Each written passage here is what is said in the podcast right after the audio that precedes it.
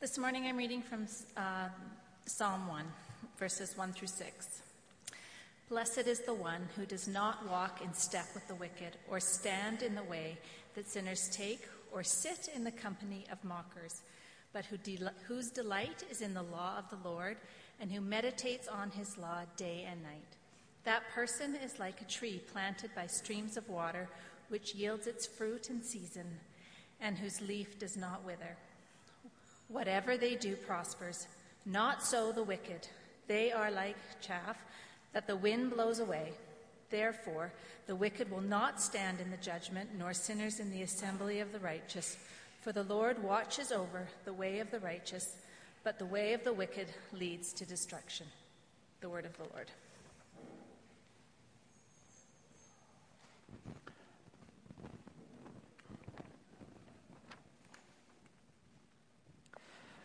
Good morning, church. It's a privilege to be sharing with you this morning.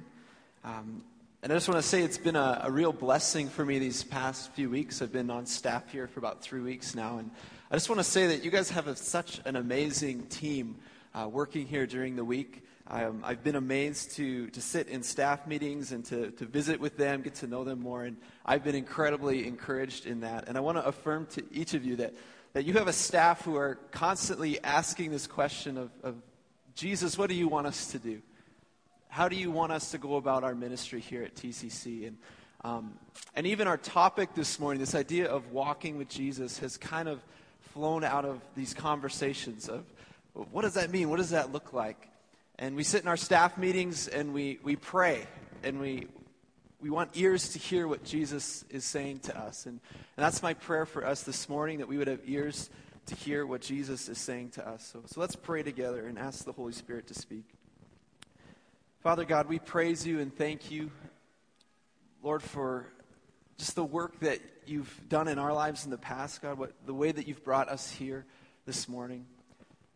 God, we thank you that we can celebrate this morning with a family. They dedicate their children to you, Lord. We thank you that we can come together and sing. Lord, and we thank you that we can come together and, and sit under your word. And Lord, it's my prayer that the words that I speak, Lord, we, we pray that they would be your words. So God, we ask that your Spirit would come and, and speak to each of our hearts. In Jesus' name, amen. So not only has it been a blessing to be on this team, it's also been a blessing for me to be back in Edmonton. I grew up in Edmonton, but my wife and I have been away for about uh, eight or nine years. And it's been neat for us. Is that my mic?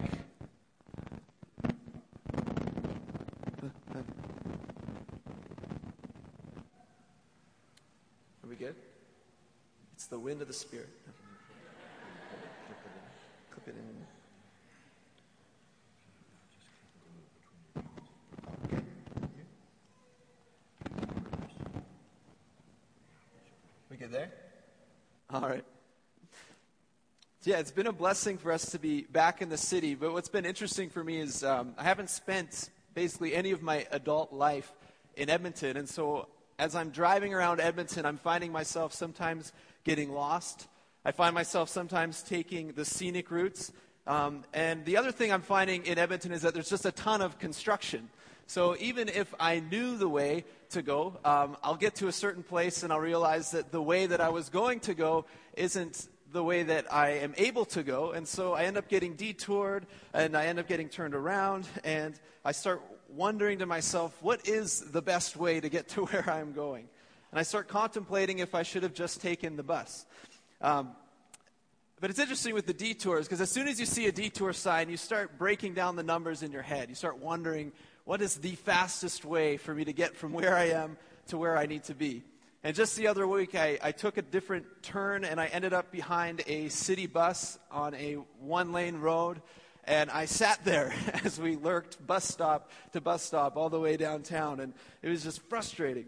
Um, and I'm grateful that I have Google Maps, being back in Edmonton, um, but what's even better than Google Maps is having the company of a friend who knows the way, the company of someone who is familiar even with the construction in Edmonton, who's able to say, oh, don't take this road, there's going to be delays, go the other way.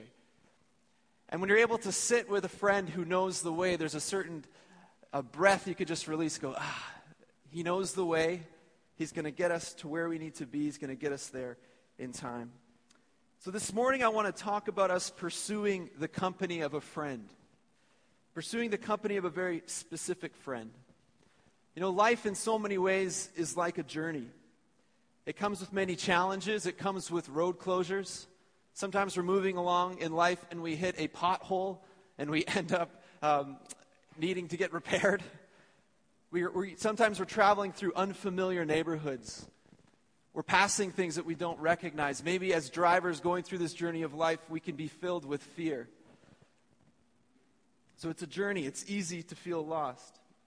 It's easy for us to want to forge our own way, to find our own direction, to be sitting in one spot and seeing where you need to be across a field and thinking, man, if I could just drive through that field, I'd get to exactly where I need to go. But there is one who knows the way, Jesus. Jesus knows the way.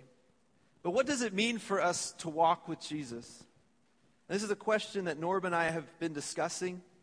Um, it's next week he'll be kind of following up with this, with this idea of what does it mean for us as a community to walk with Jesus. And as I settle into this role and I, I think about um, being in a pastoral position, that this is a big question for me right now.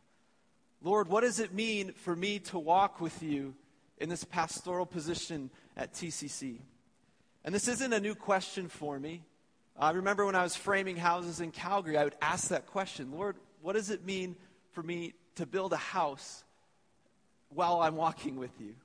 What does it mean for me to go to work and walk with you? What does it mean for me to lead my family and walk with you? And I've often longed to stand at the shores of Galilee in the first century and to have seen Jesus. You know, maybe I'm there fishing with Peter, and this man Jesus, who me and Peter have heard about, shows up, and, and you can see him in the flesh. I could have shook his hand and said, hi, Jesus, my name is Adam. And we could have walked along the shores of Galilee, shoulder and shoulder, and, and discussed life and discussed God. And I often longed that Jesus would show up in the morning at my house and, and pick me up to drive me to work, to sit with me in my office, to help me do the dishes at home, or to sit with my family at dinner and lead the family discussion. But apart from my imagination, this may not be my experienced reality. But if a tangible physical presence isn't right there in front of us, how is it that we are to walk with Jesus?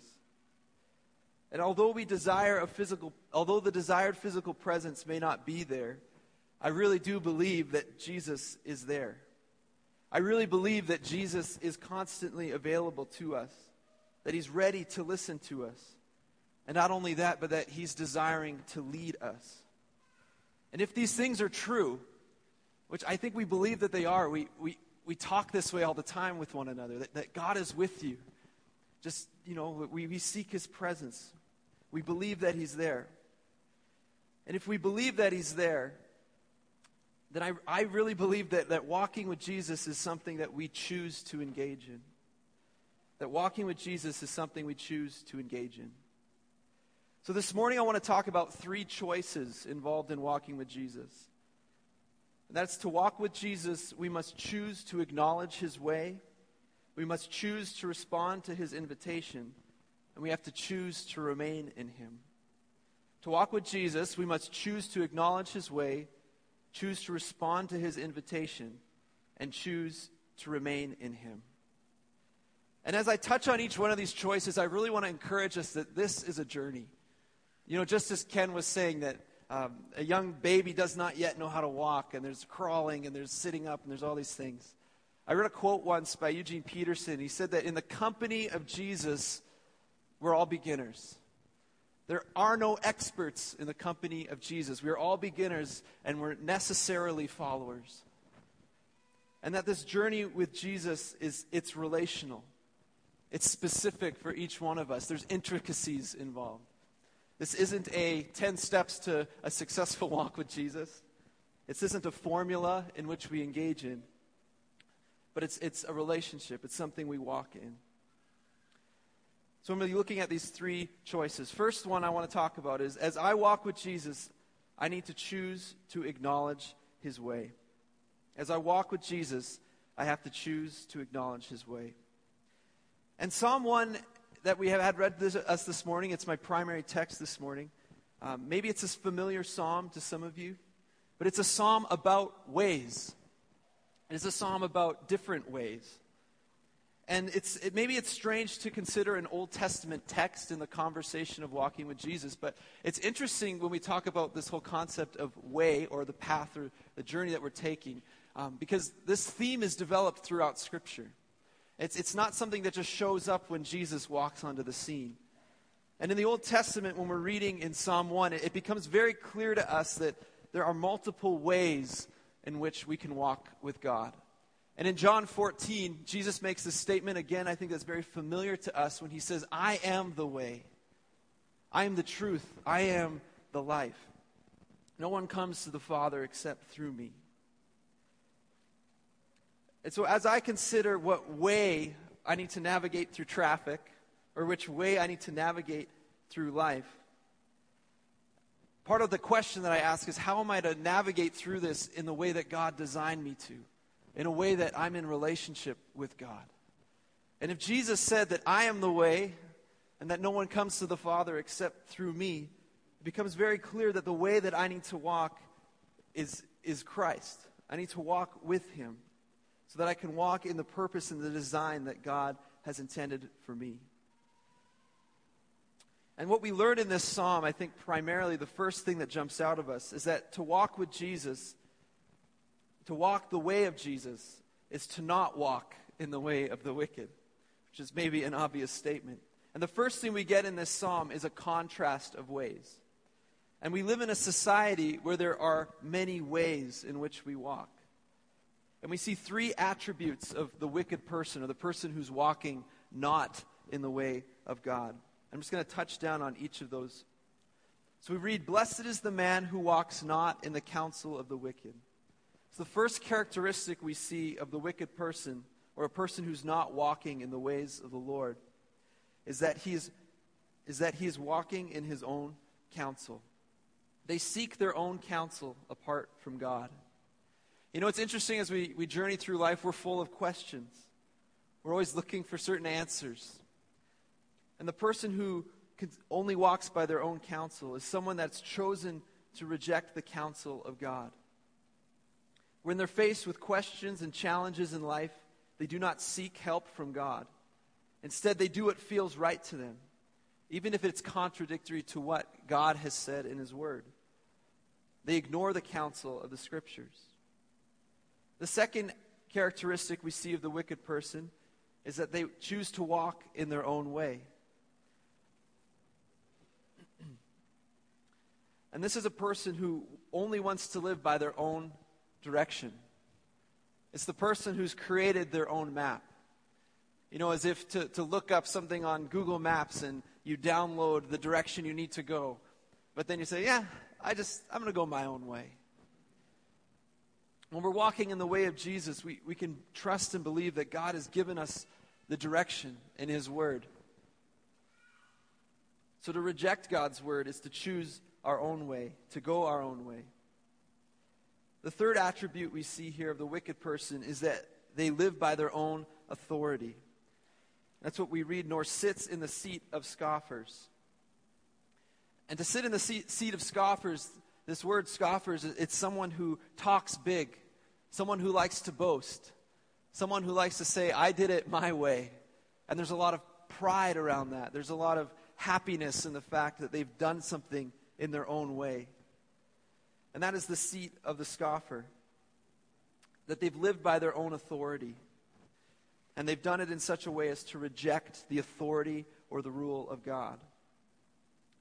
You know, I think to sum up this wicked person, you know, it makes me think, um, it, it's like the person who's thrown out the IKEA instructions. Um, this past week, I was at my brother's house, and we were getting ready to, uh, we're, he's putting in a new kitchen in the basement, so we were building some IKEA cabinets. I don't know if you've built some IKEA cabinets before, um, but this is what the instructions in the box look like. Uh, and if you're if you're someone who wants clear instruction, the IKEA instructions are very frustrating for you. Um, you pull the, all these pieces out of the box, and you've probably, for one cabinet, you've brought home four or five different boxes. And you open one of the boxes, and here's your instructions. And I love on the bottom right hand, you have the picture of this man who looks very confused. And they say, if you're confused, just call IKEA.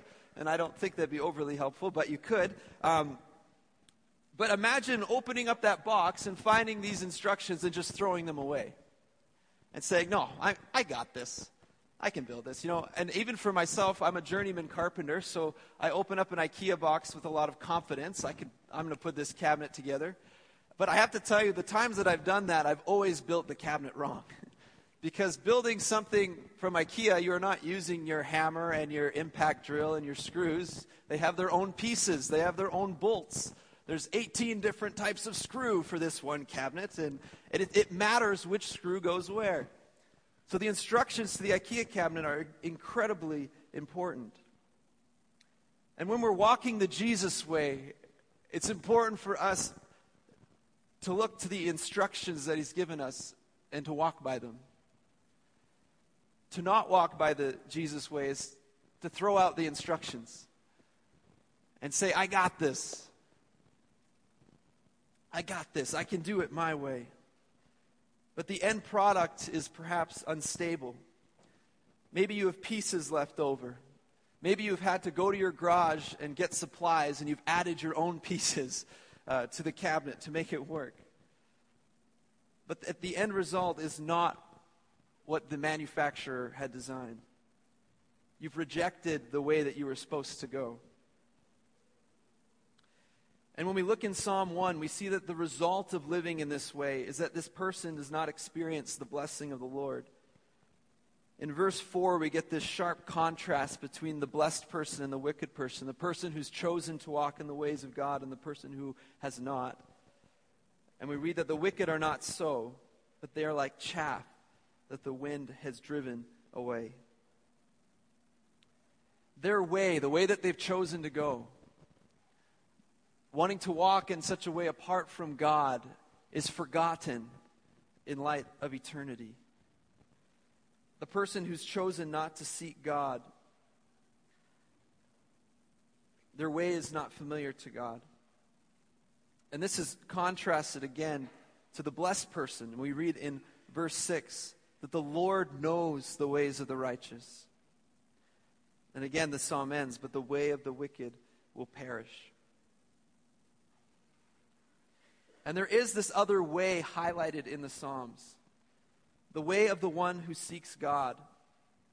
Instead of choosing your own way, instead of throwing out the instructions, it's a person who, who who's decided to look to God's word for instruction and say, Lord, I, I want to live the way that you have desired, desired me to live. And the primary attitude of this person who's chosen the way of Jesus is reflected to us in verse two, where it reads, But the delight, but his delight is in the law of the Lord, and on his law he meditates both day and night. But his delight is on the law of the Lord, and on his law he meditates both day and night. This is a person who is determined to walk in the way that Jesus has designed them to walk. This is a person that recognizes that there's multiple ways in which they can go. But their heart, their desire, is to walk the way that Jesus has called them to walk. And what is the result of this? This person is like a tree planted by streams of water that yields its fruit in season, and its leaf does not wither. In all that he does, he prospers. In all that he does, he prospers. So the first choice we're faced with in walking with Jesus Is, is the choice that we need to acknowledge his way. To walk with Jesus, we must examine our ways. We must seek to walk in his ways. This is having a heart that says, Jesus, I want to walk in your ways. I think throughout this psalm, there's an invitation that keeps popping out at me. You know, none of us want to be the wicked person described in this psalm. None of us want our ways to perish in light of eternity. And as we read this psalm, there's this invitation. There's something that's calling to us saying, I, I want to be that blessed person. I want to be a person like a tree. I want to be planted by streams of water. I want to yield fruit in season. I want to prosper in all that I do. Can you not relate to that? And so the psalm invites us to respond and to choose God's ways, which leads us to the second choice we need to make in walking with Jesus. I walk with Jesus as I choose to respond to the invitation of Jesus. I walk with Jesus as I choose to respond to the invitation of Jesus. Now, if you've read the Gospels, very early on in the Gospels, you've probably been hit with this um, these stories of, of Jesus walking past or up to an individual and saying, "Follow me." And immediately after he says this, this person gets up and they follow him. We read about this in Matthew chapter four, verse eighteen. It says, "While Jesus was walking by the Sea of Galilee, he saw two brothers, Simon, who is called Peter, and Andrew, his brother, casting a net into the sea, for they were fishermen. And Jesus said to them, 'Follow me, and I will make you fishers of men.' Immediately they left their nets, and they followed him." In Luke chapter five, verse twenty-seven, we read, "After this, Jesus went out and he saw a tax collector named Levi sitting at the tax booth.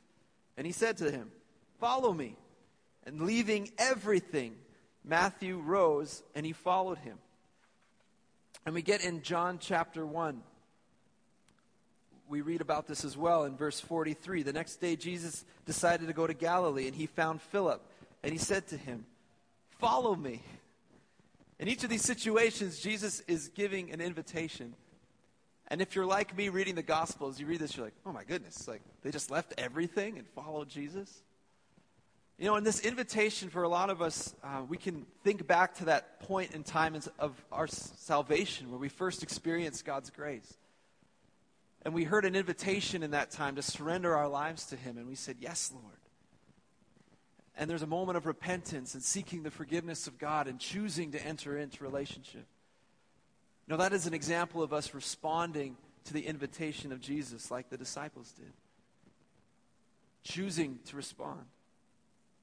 But I really believe that this invitation from Jesus is continual.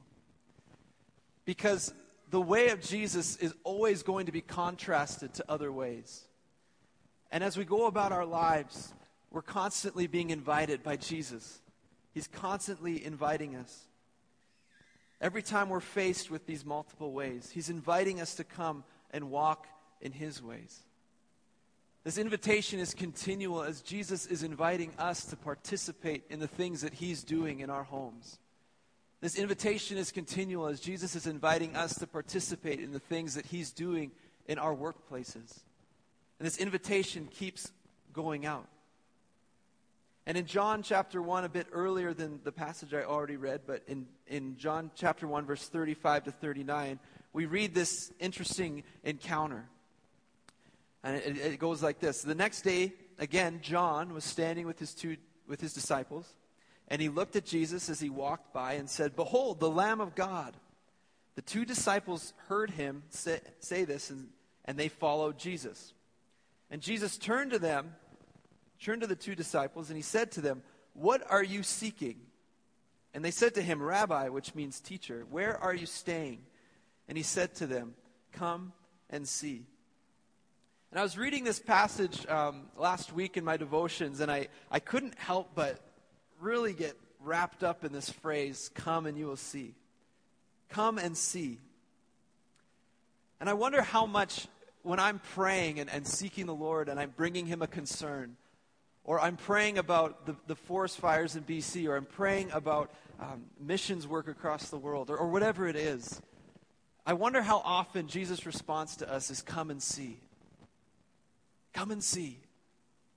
You know, it's easy in our prayer lives to, to give something to the Lord and then just go about our day. It's like, "Lord, I pray that you will lead my coworker to God, and I, I trust him to you, and they really need you right now in their lives, Lord. Amen." And we can walk away from that. But what if when we pray that, Jesus is saying, "Come and see. Come and participate with me in what I'm about to do in this person's life. Come with me and, and share the message of the kingdom with this person. Come with me as as I do a work in this person's life. It's an invitation to walk with him, to exercise our faith, and to experience new things. You know, I think back to being an apprentice framing houses, and I'd go to my employer and I'd, I'd say to him, hey, I need, I need help doing this particular task, or how do I do this particular task? And never once would my employer explain to me in plain words how to do that task. He would always respond, well, I'll come, come and I'll show you. Come and see. And there's this recognition that I'm going to learn a lot more by participating in, in doing this thing rather than just trying to figure it out on my own. I think that's part of the reality of our relationship with Jesus. That there's a sense of come and see. That he's inviting us to come and, and work with him. You know, I've always hated cold water. It's always been something that just, I freeze up when it comes to jumping into a lake. And I remember growing up, and we would go with some friends to a cabin uh, in northern Alberta. Um, and they had one of those docks just floating out in the middle of the lake. And so we'd take a boat out there, and I would sit on the dock, and I wouldn't want to jump in the water. Um, but I'd see my friends, and they're, you know, they're in the water, they're having fun swimming around and enjoying the refreshment of the, the cold water and the heat of the day. You know, and it's it's like I'm sitting there, and it, it's I don't know what that feels like. I know what the heat of the sun feels like. Um, but there's this fear that I have. I don't want to jump in the water. The water is cold. But I remember those times when I would just jump in and feel the refreshment of the water against my skin. You know, and, and that decision for me as a kid was a difficult one. I was terrified. But I would choose to get in the water. You know, where are we hearing Jesus' invitation today to follow him? Where are we hearing Jesus calling us to jump off the dock into the water and follow him? You know, in John's gospel, these disciples to whom Jesus said, come and see, come and see where I'm staying. These disciples go on to witness water turned to wine, sick people healed, and hear daily the message of the kingdom of God. When Peter left his nets to follow Jesus, did he ever imagine that he would be following Jesus out onto the water? I doubt it. So as we respond continually to Jesus' invitation and follow him, we will find ourselves walking with him. So the first choice is to choose to acknowledge his way. The second choice is to choose to respond to his invitation, like the disciples did, and follow him. And the third choice is choosing to remain with him. Remain with him. You know, it's so easy in life, uh, if you've ever been on a hike with friends. Again, I remember growing up, we'd go on hikes in the mountains, and I would love to run ahead. I'd love to almost separate from my family and go explore and And, you know, go different places and come back, and go different places and come back. Um, but it's interesting when we, we talk about walking with Jesus, it's so important for us to learn to remain with him, to walk alongside of him in our lives. And John fifteen is such a familiar passage when it comes to this topic, um, where Jesus, where Jesus says, and it's so clear in verse four, it says, abide in me, and I in you. As the branch cannot bear fruit, neither can you unless you abide in me. And it's amazing here because in, in John fifteen, we're getting an echo back to Psalm one, aren't we? That the tree in Psalm one and the disciples of Jesus, neither can bear fruit apart from the constant connection to the source of life, the streams of water, the vine that is Jesus. And these verses capture what it is to walk in the company of Jesus. It's an abided life, a life lived in Christ. And when we remain in Jesus, it leads to fruitfulness in our lives. And I, and I love this when we read in Psalm chapter one, this picture of a tree that yields fruit in season, that prospers in all that it does. You know, have you ever witnessed a tree trying really hard to produce fruit? You know, have you ever seen a tree that's grunting and groaning, trying to make its branches grow? It's like, no, that's ridiculous. I've never seen a tree do that. You know, like the, the tree that's described to us in Psalm one, it's not laboring. It's not breaking its back trying to prosper in all that it does, but rather it's just remaining at the life source that is the water. And here in John fifteen, Jesus is telling us that walking in the company with him, having ministry that is fruitful, walking in the design and purpose that God has created us for isn't about grunting and groaning and straining, but rather it's just walking in the company of Jesus, abiding with him, choosing to walk alongside him. Remaining in Jesus leads to fruitfulness in our lives. And choosing to abide is not easy. You know, as we've already said, there's many, many ways. There's many choices. We're constantly faced with the opportunity to go a different way. We're constantly faced with the opportunity to, to choose not to walk with Jesus, to choose not to abide in him.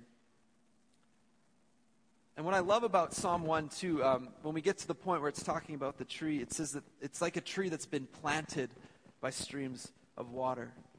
It's a transplanted tree. It's a tree that's been picked up from one place and put in another. And I think of how often in my day-to-day life I need Jesus to pick me up and transplant me back next to him. How many times I go off in another way, but in God's grace, his mercy, he picks me up and he plants me back next to him.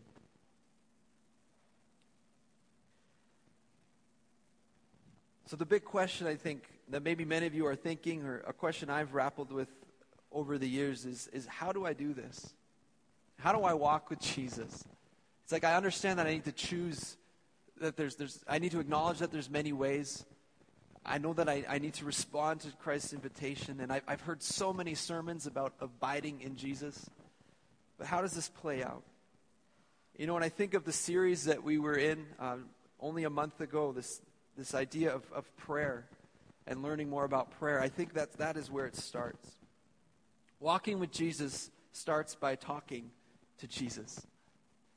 Walking with Jesus begins with talking to Jesus. Um, and I think it's amazing when we consider the Psalms, because um, Psalm chapter one and two are actually the introduction to the book of Psalms as a whole. And if you look in your Bible, maybe at the top of Psalm one, it says book one. But if you wanted to do a little edit, you could take book one and move it to the top of uh, Psalm three, where it would be more appropriately placed, because Psalm one and two are meant to be introductions. And when we read this line in Psalm one, that he, that, that he delights and meditates on the law of the Lord day and night. Man, I read that, I'm like, meditate day and night? Or when we read a verse like we need to pray continually, it's like, pray continually, like day and night, like all of the time I'm supposed to pray? And it's kind of like, how am I supposed to do that?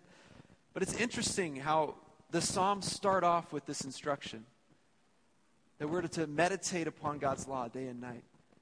And then we go on to read the Psalms, and we read this amazing interaction between God and man. We think of King David, who, who would come to God in honest prayer just constantly. He wasn't afraid to bring, bring God his frustrations. He wasn't afraid to bring God his anger. He wasn't afraid to come before God and just say, this is what I'm dealing with today. And I'm frustrated. And I'm hurting. And I'm broken. But David recognized that keeping company with God was involving God in every part of his lives. And we have the Psalms as a, a prayer book, a song book that, that gives us instruction of how to pray, how to interact with God. So we talk to Jesus, and I think that takes many forms. Worship is another element of talking to Jesus. Having that music playing in the background at work, or um, driving in your cars and having worship music on. You know, Pastor Ken this week uh, in the in his update, he sent out a quote from Eugene Peterson, and I just want to read it for us again this morning, because I think it's very encouraging when we consider having a prayer life. But Peterson says, prayer in our secular society is often associated with what people of spiritual interest pursue, or with formal acts conducted by professional leaders. It is necessary from time to time to call attention to the fact that prayer is the street language that we use with Jesus, who walks the streets with us. We can't put off prayer until we get good at it. I don't know if you've ever felt that way. I don't know how to pray. And I love this quote because it just invites us to recognize that it's not about knowing how to pray. If we believe that Jesus is walking with us in our day-to-day context, he's there. He's speaking to us, and we can just talk back to him. The second thing, not only do we need to talk to Jesus, but we also need to listen to Jesus. And listening to Jesus, I really believe, comes as we, we read his word and we trust that he's speaking to us. So as we sit down and, and open the scriptures and read it, we, we're listening. Lord, what are you saying to me? We're reading attentively. Another thing we can do in, in listening to Jesus, if we want to follow Jesus, it's important for us to know how would Jesus lead? What would Jesus do? What would Jesus say in any particular situation? Maybe learning to walk with Jesus for you begins with just reading through the Gospels. And maybe that's something you can do this summer is just, you know, maybe start in Matthew and just read Matthew or read John, read through the Gospels. Get familiar with this person, Jesus, with the things that he said and the things that he did, and observe him in that way. And lastly, I think we practice faith. We practice faith. And we do that by when we hear God give us an instruction or we sense that God is leading in a direction, we follow him in that direction.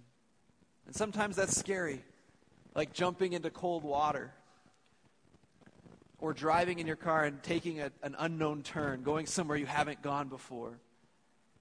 But there's such an incredible blessing in practicing our faith and following Christ. So again, I don't feel like walking with Jesus is supposed to be some systematic thing that we can just apply three steps to our lives. Rather, I think it's something we do in relationship.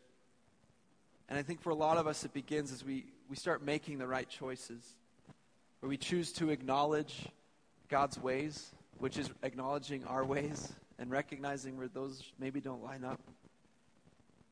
It's choosing to respond to his invitation, which requires listening and patience. It's also choosing to remain with him, no matter what throw, what life throws at us. It's choosing to remain in him. Let me pray for us this morning. Father God, I know that I am so far from being an expert in walking with you. But Lord, I thank you that as we walk with you, Lord, it's done in the context of relationship. Lord, that you aren't looking for experts. You're looking for people who are just willing to follow. You're looking for people like the disciples who are willing to put down their nets and follow you. And Lord, I confess to you how often I choose to walk in my own way and to forge my own path. Lord, and almost to abandon you and leave you at the trailhead. But God, I pray for each of us, even this week, this afternoon as we, we go about our day, Lord, that you would help us to be mindful of you. God, that we would look for you in, in places and in ways that we haven't before. Lord, and that you'd help us to see you.